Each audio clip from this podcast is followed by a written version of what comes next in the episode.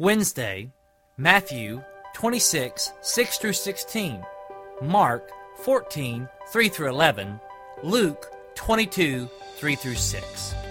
Mark 14, 3 through 11. And while he was at Bethany in the house of Simon the leper, as he was reclining at the table, a woman came with an alabaster flask of ointment of pure nard, very costly, and she broke the flask and poured it over his head. There were some who said to themselves indignantly, Why was the ointment wasted like that? For this ointment could have been sold for more than three hundred denarii and given to the poor. And they scolded her. But Jesus said, Leave her alone. Why do you trouble her? She has done a beautiful thing for, to me. For you always have the poor with you, and whenever you want, you can do good for them. But you will not always have me. She has done what she could. She has anointed my body beforehand for burial. And truly, I say to you, whenever the gospel is proclaimed in the whole world, what she has done will be told in memory of her. Then Judas Iscariot, who was one of the twelve, went to the chief priests in order to betray him to them. And when they heard it, they were glad and promised to give him money. And he sought an opportunity to betray him. The past several days have been a rush of tension and anger for Jesus' opponents, but yet Jesus has an unflinching resolve.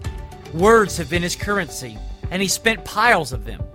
But on Wednesday, before his death, Jesus is still. He's in the home of his friend Simon the leper for dinner. Simon is not currently a leper because Jesus has healed him. The dinner party is a mixture of people. It includes Lazarus, the guy who was just dead a few days ago, Martha, Lazarus' sister, Mary, who's also Martha's sister and Lazarus' sister, and the 12 disciples.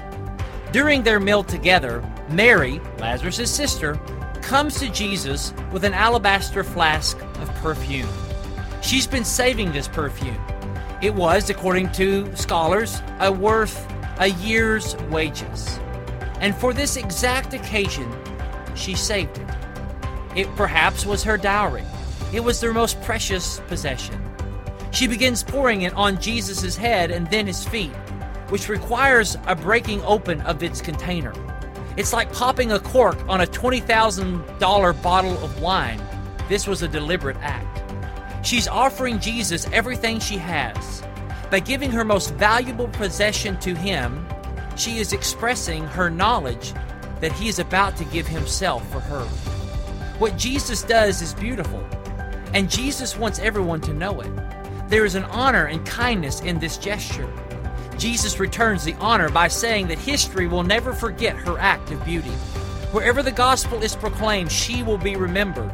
She was preparing Jesus for his burial, and today we remember her. The question for you is this How much is Jesus worth to you? Is he worth everything? I believe he's priceless. See, if we're to be like Mary, we must stay close to Jesus. We must reflect on what he has done for us, and we should never ever get over what he has done.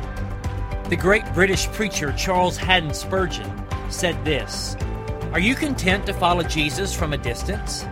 Oh, let me affectionately warn you, for it is a grievous thing when we can live contentedly without the present enjoyment of the Savior's face.